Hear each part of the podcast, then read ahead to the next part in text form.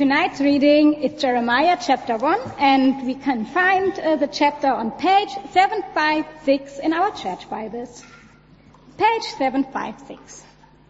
The words of Jeremiah, son of Hilkiah, one of the priests at Anathoth in the territory of Benjamin. The word of the Lord came to him in the 13th year of the reign of Josiah, son of Ammon, king of Judah, and through the reign of Jehoiakim, son of Josiah, king of Judah, down to the 5th month of the 11th year of Zedekiah, son of Josiah, king of Judah, when the people of Jerusalem went into exile. The word of the Lord came to me, saying, Before I formed you in the womb, I knew you. Before you were born, I set you apart. I appointed you as a prophet to the nations. Alas, sovereign Lord, I said, I do not know how to speak. I am too young. But the Lord said to me, Do not say I am too young. You must go to everyone I send you to and say whatever I command you. Do not be afraid of them, for I am with you and will rescue you, declares the Lord. Then the Lord reached out his hand and touched my mouth and said to me, I have put my words in your mouth.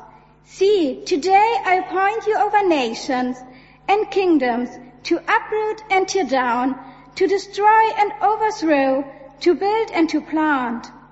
The word of the Lord came to me. What do you see, Jeremiah? I see the branch of an almond tree, I replied. The Lord said to me, You have seen correctly, for I am watching to see that my word is fulfilled. The word of the Lord came to me again. What do you see? I see a pot that is boiling, I answered. It is tilting towards us from the north. The Lord said to me, From the north a disaster will be poured out on all who live in the land. I am about to summon all the peoples of the northern kingdoms, declares the Lord. Their kings will come and set up their thrones in the entrance of the gates of Jerusalem. They will come against all her surrounding walls and against all the towns of Judah. I will pronounce my judgments on my people because of their wickedness in forsaking me, in burning incense to other gods, and in worshipping what their hands have made. Get yourself ready. Stand up and say to them whatever I command you. Do not be terrified by them, or I will terrify you before them. Today I have made you a fortified city, an iron pillar, and a bronze wall to stand against the whole land, against the kings of Judah, its officials, its priests, and the people of the land. They will fight against you, but will not overcome you, for I am with you and will rescue you, declares the Lord. Thank you, Julian, very much. Got to go up in the world a bit, I think. Let's have a pray together now.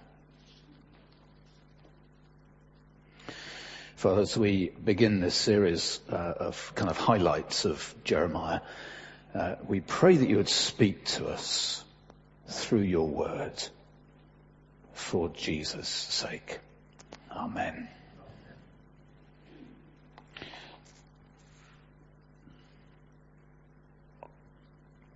Now, I just need to explain that we've been away this week, and so I wrote this sermon probably about 10 days ago or so, okay? But I'd just like to have a word and say something about Donald Trump. Now, this is not a political point whatsoever, and I came up with this sort of opening thing before his announcement about the state of emergency on Thursday or Friday, whenever it was. And he wants to build a wall, doesn't he? He wants to build a wall separating the states and Mexico. It's 1,954 miles long, the border. And the president is finding it somewhat difficult, shall we say, to get the funding for the wall out of the US Congress, which is why he's now declared a state of emergency. And my point is this, he may be the most powerful man on the planet, but it's still difficult for him to get his wall built. Power always has its limits. Unless you're God. And this evening, as we start this series on Jeremiah, chapter 1 tonight, that Julianne has read for us, which is great, and you can see the heading before verse 4 there, the call of Jeremiah, but actually underlying all this is a simple fact that we're talking about the sovereign Lord. The sovereign Lord. That's what Jeremiah, look at verse 6 for instance, that's what Jeremiah calls him. Alas, sovereign Lord. And in our church Bibles, we have the word Lord is applied to God in verse 4 and 7 and 8 and 9 and 12 and 13 and 14. That's Yahweh. That's the Hebrew name for God who is so great and who is so powerful and so infinitely powerful that, of course, he is just simply the sovereign Lord. Now, that is a thread which we will see running through the whole of chapter 1 in Jeremiah, sovereign Lord. And there are four particular things we see here about this sovereign Lord, this ruling Lord. The first is that he speaks to and through us. Second, that he sends us. Third, that he judges wickedness. And fourth, that he stands with us. So first, let's look at these in turn as we're thinking of the sovereign Lord, and we think first that he is one who speaks both to and through us. Now, first of all, we need a little bit of background, don't we, on Jeremiah?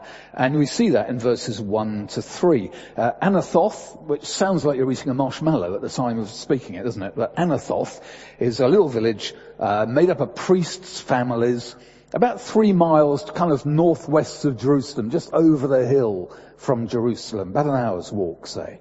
And Jeremiah is a contemporary of 3 kings during his ministry. His ministry went on for about 40 years, so yeah, it's a kind of lifetimes of ministry, really, isn't it? And he was there, he was hearing God and speaking God's word during the reign of Josiah. Look at the first 3 verses there, you can see these guys there. Josiah, he was, BC dates go backwards, don't they? So Josiah was 640 to 609 BC. He was a good king. Okay, so thumbs up for Josiah. And then his son Jehoiakim, he was around 609 to 598 BC. He was a tyrant to a disaster area, bad guy, okay? And then came the first kind of effort at carting off and reducing the whole kingdom of Judah to rubble, and then they put in a puppet guy called Zedekiah, and he was there from 598 to 587, and then the Babylonians did the job properly, kind of 587 that it's 598 to 587. And Zedekiah was useless. He was just like a weathercock, you know, like a weather vane, always pointing one way or the other, depending on which way the wind was blowing. And as Jeremiah prophesied through that 40 years, that's quite a long time, actually. That's a lifetime of ministry. But as we will see, he stuck to it.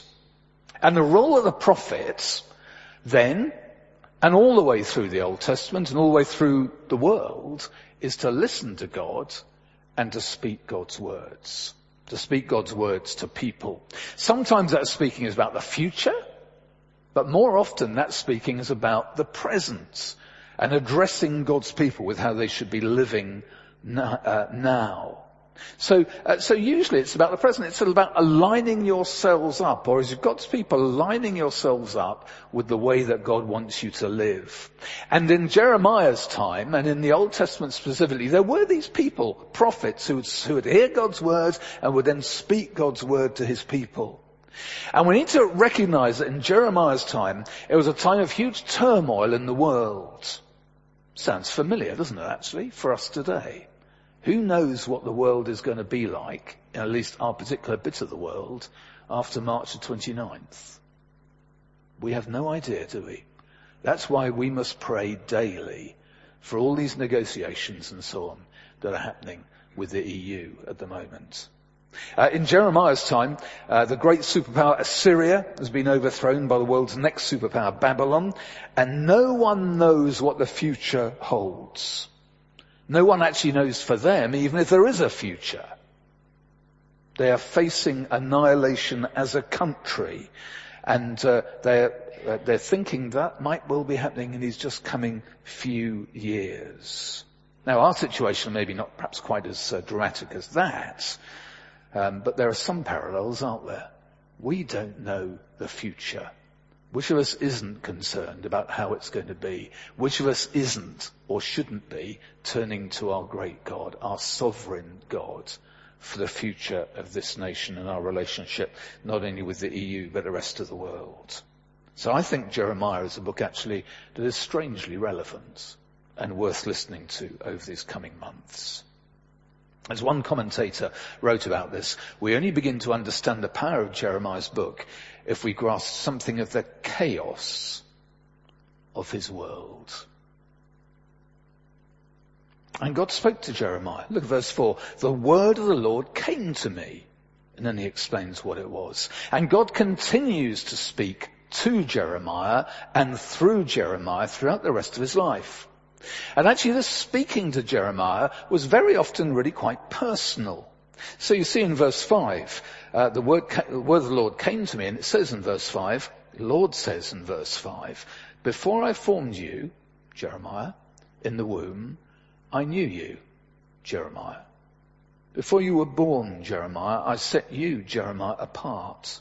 I appointed you, Jeremiah, as a prophet to the nations. Now that is deeply personal, and it's deeply challenging, as we're about to see. Jeremiah and his country are facing the end of the world as they knew it. And he was one man chosen by God who was sent to speak to challenge, to confront his country and tell them why their world was disintegrating. That's a big call, isn't it? That's a hard call to take. God, our sovereign God, is the God who still speaks to us, maybe right now, through his words, and actually still wants to speak through us to his world. So you look at verse 9. Then the Lord reached out his hand and touched my mouth, this is Jeremiah speaking, and said to me, I put my words in your mouth. See, today I appoint you over nations and kingdoms, to uproot and tear down, to destroy and overthrow, to build and to plant. Well, more of that in a moment. For us, we do need to be wise in the application. We're not prophets in the same sense that Jeremiah was. He lived over 2,500 years ago in a very different world. We lived after Jeremiah. We live after Jesus. We live after the Spirit was given. We live after the New Testament was written and the Word of God was completed. We live in a different eon spiritually. But a reminder for us that God speaks still through his words primarily. Which is why here, for instance, we will always preach from the Bible. Which is why here, for instance, we will teach the Bible and study the Bible. Why our small groups look at the Bible. Why we do one-to-ones with each other, studying the Bible together. Because we eagerly expect God to speak to us as we do so. And so we eagerly pray, and I hope you have been, that God would speak to us right now, as we explain and help one another to apply the Bible. Were you expecting that to happen when you walked in through those doors tonight? Are you eagerly expecting that to happen for next Sunday when you come to church? Will you pick up a Bible this week, tomorrow morning, and read it, eagerly expecting God to speak to you as you do so? And you see, God spoke not only to Jeremiah, but as we know, he spoke through Jeremiah. God touched Jeremiah and he said, I've put my words in your mouth. In verse 9, I have put my words in your mouth. And God made it abundantly clear that he wants to speak through him to his people.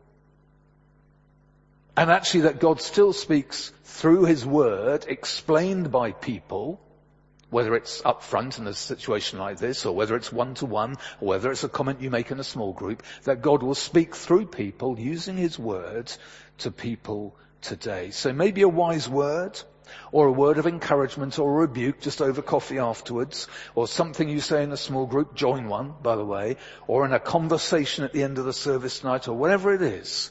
Or maybe something you just feel you need to say to a friend of yours, a quiet word on the shoulder, or a tap on the shoulder, an arm around the shoulders, and say something to them.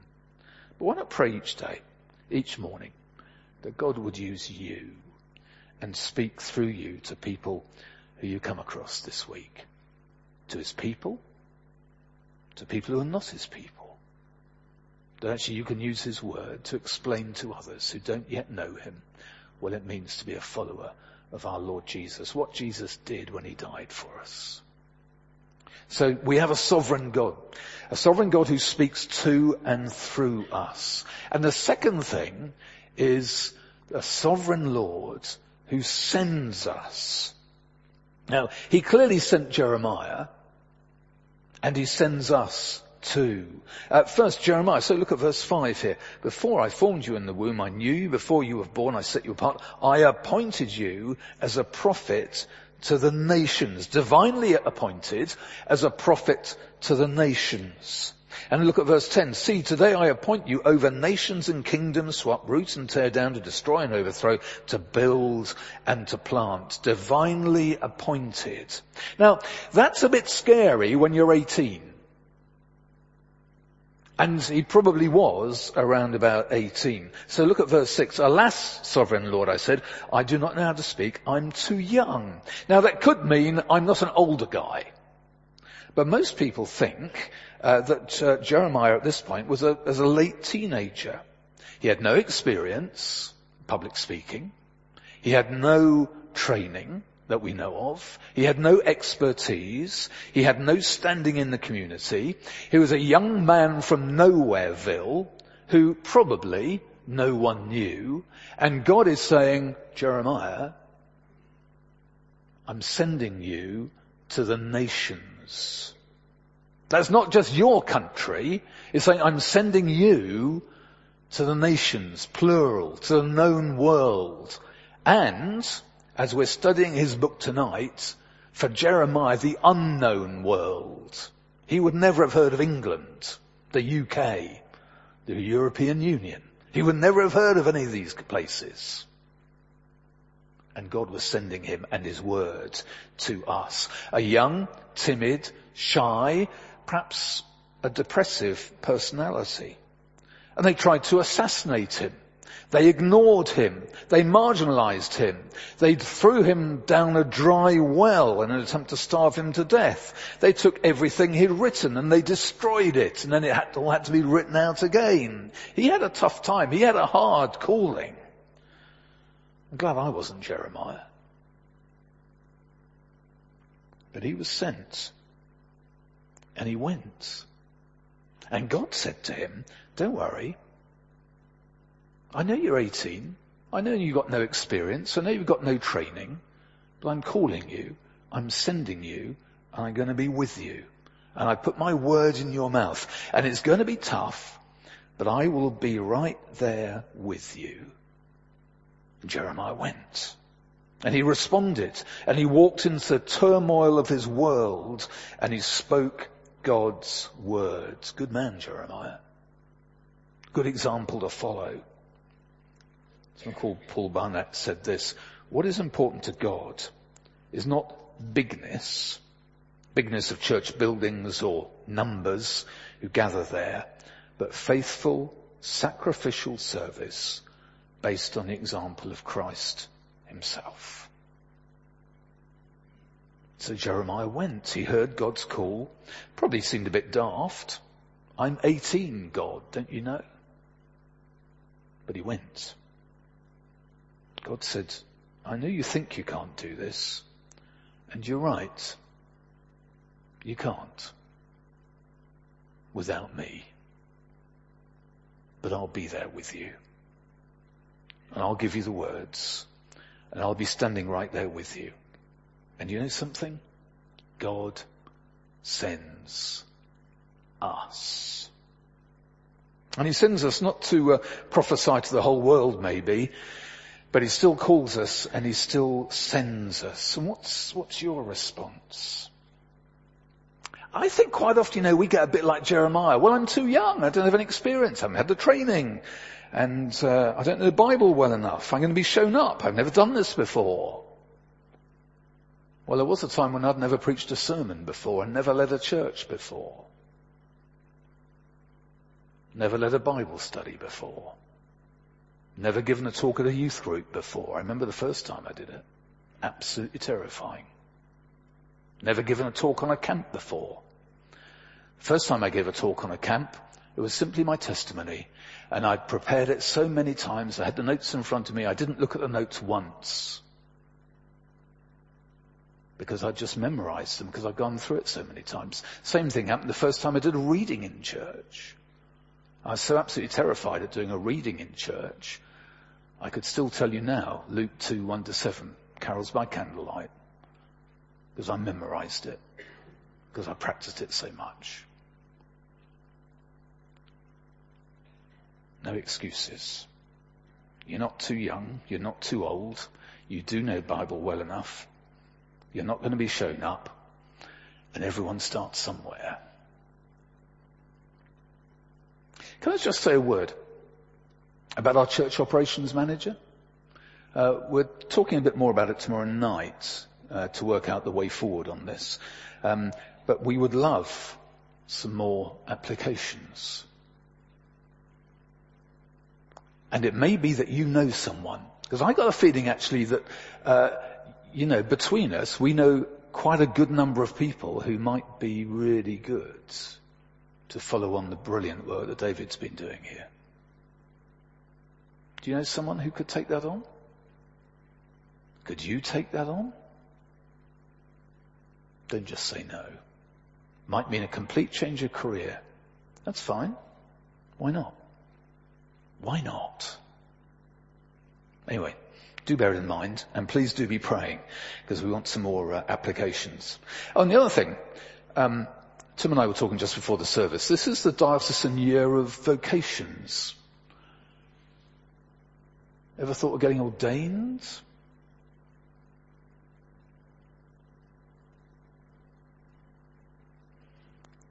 Why not? Would you do that? Are you a leader? Could you serve the Lord in that kind of capacity? I think we ought to have some more people from here going to consider that way forward. But we're very good at coming up with excuses, just so to lighten things slightly. Here are some excuses taken from insurance accident forms. So someone wrote this: coming home, I drove into the wrong house and collided with a tree I don't have. A van backed through my windscreen into my wife's face.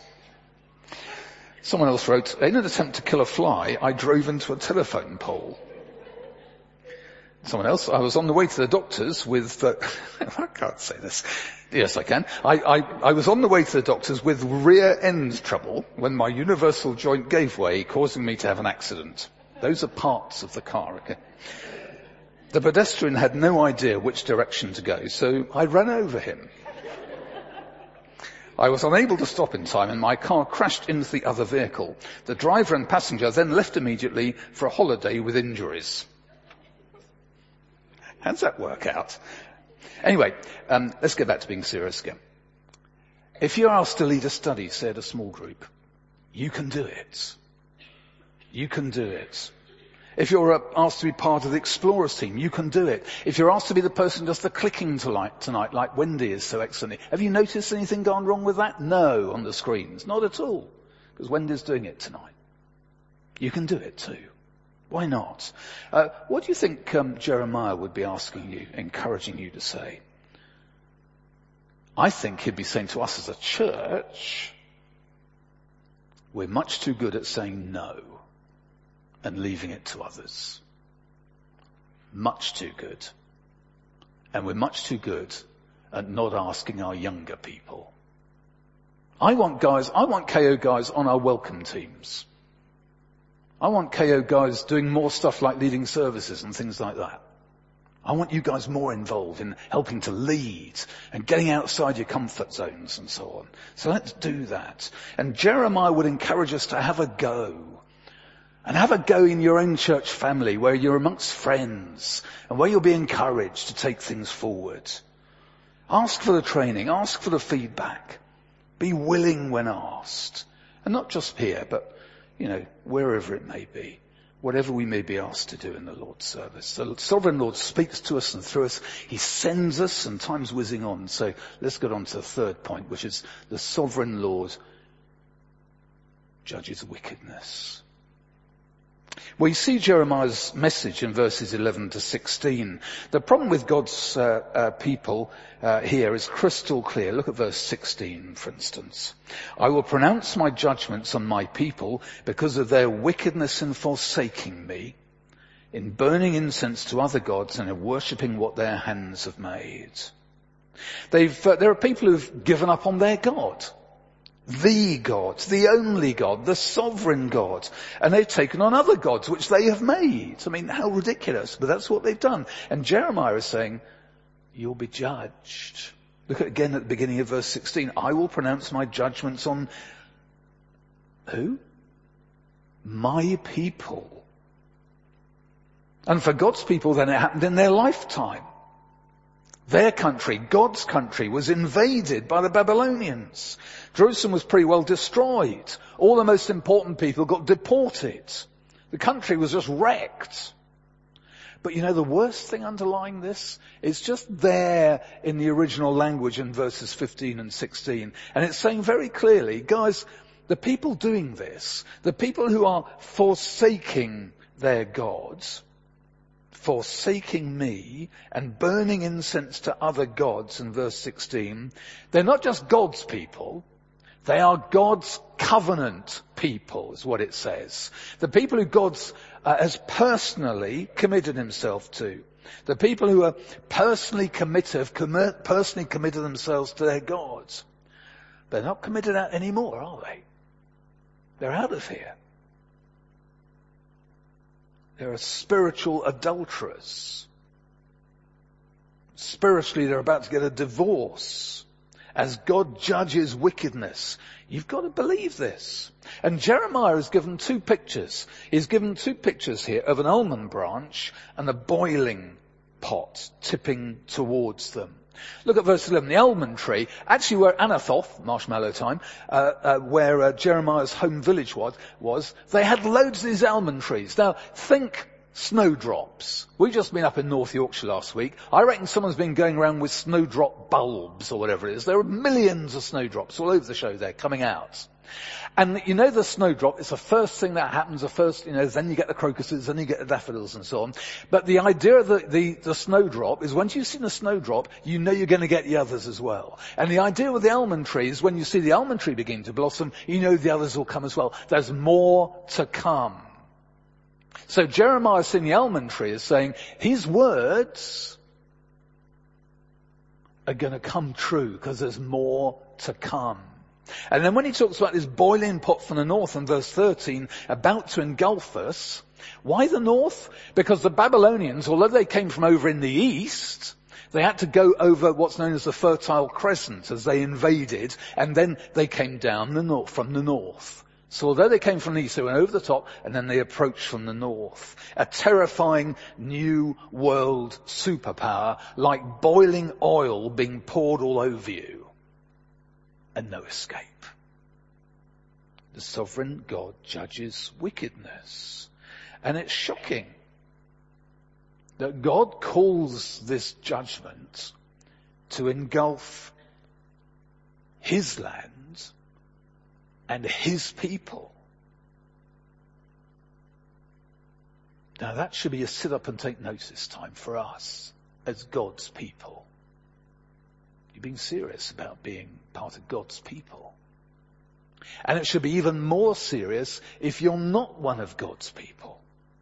Because this boiling pot of God's judgment, which awaits at the end of time or when you die, whichever comes first, is something the only way to avoid it is to turn to Jesus Christ and cry out to him that because of his death for you, he can forgive your wickedness and give you a new life with him.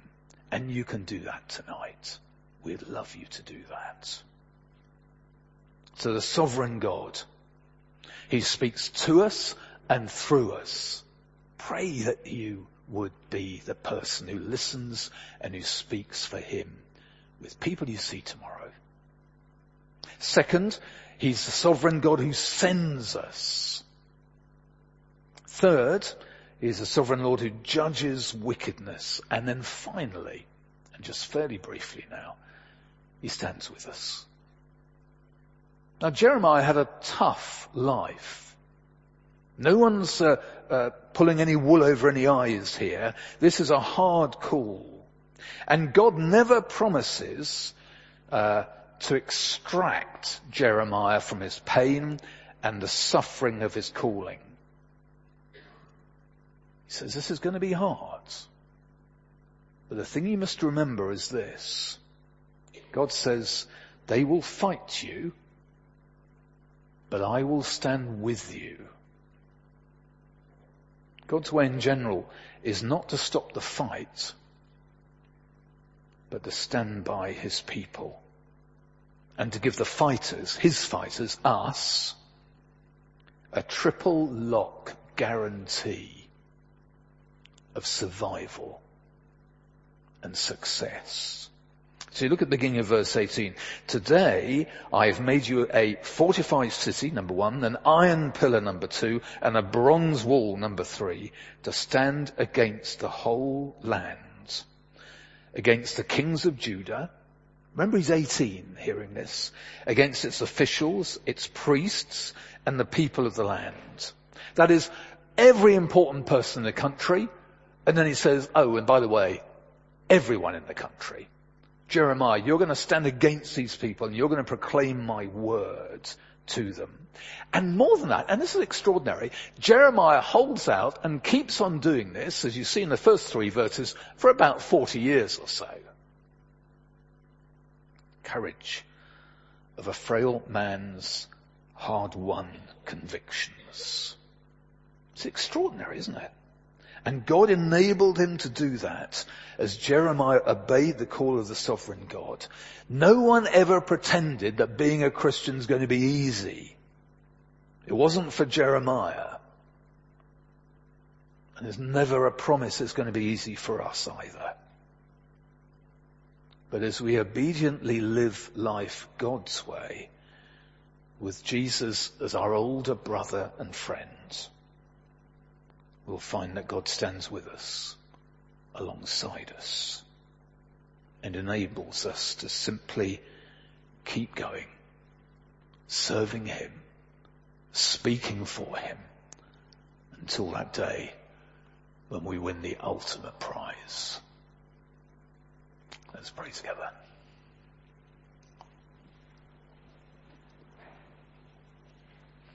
Father, thank you for this book of Jeremiah, very challenging. And thank you, Lord, that you spoke to Jeremiah and you speak to us.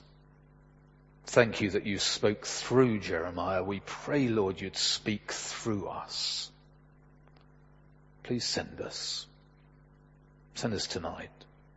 Help us to be obedient to you, to speak your words to people tomorrow, this week. Help us to remember, Lord, you do judge wickedness, and this is very serious. And to remember that you do stand with us, supporting, helping us, with us, and perhaps especially in those hard times. Lord, please encourage us. Please give us the courage we need. And pray, Father, that by your Spirit, you would strengthen us to follow you this week. And to remember Jeremiah's extraordinary example for your name's sake. Amen.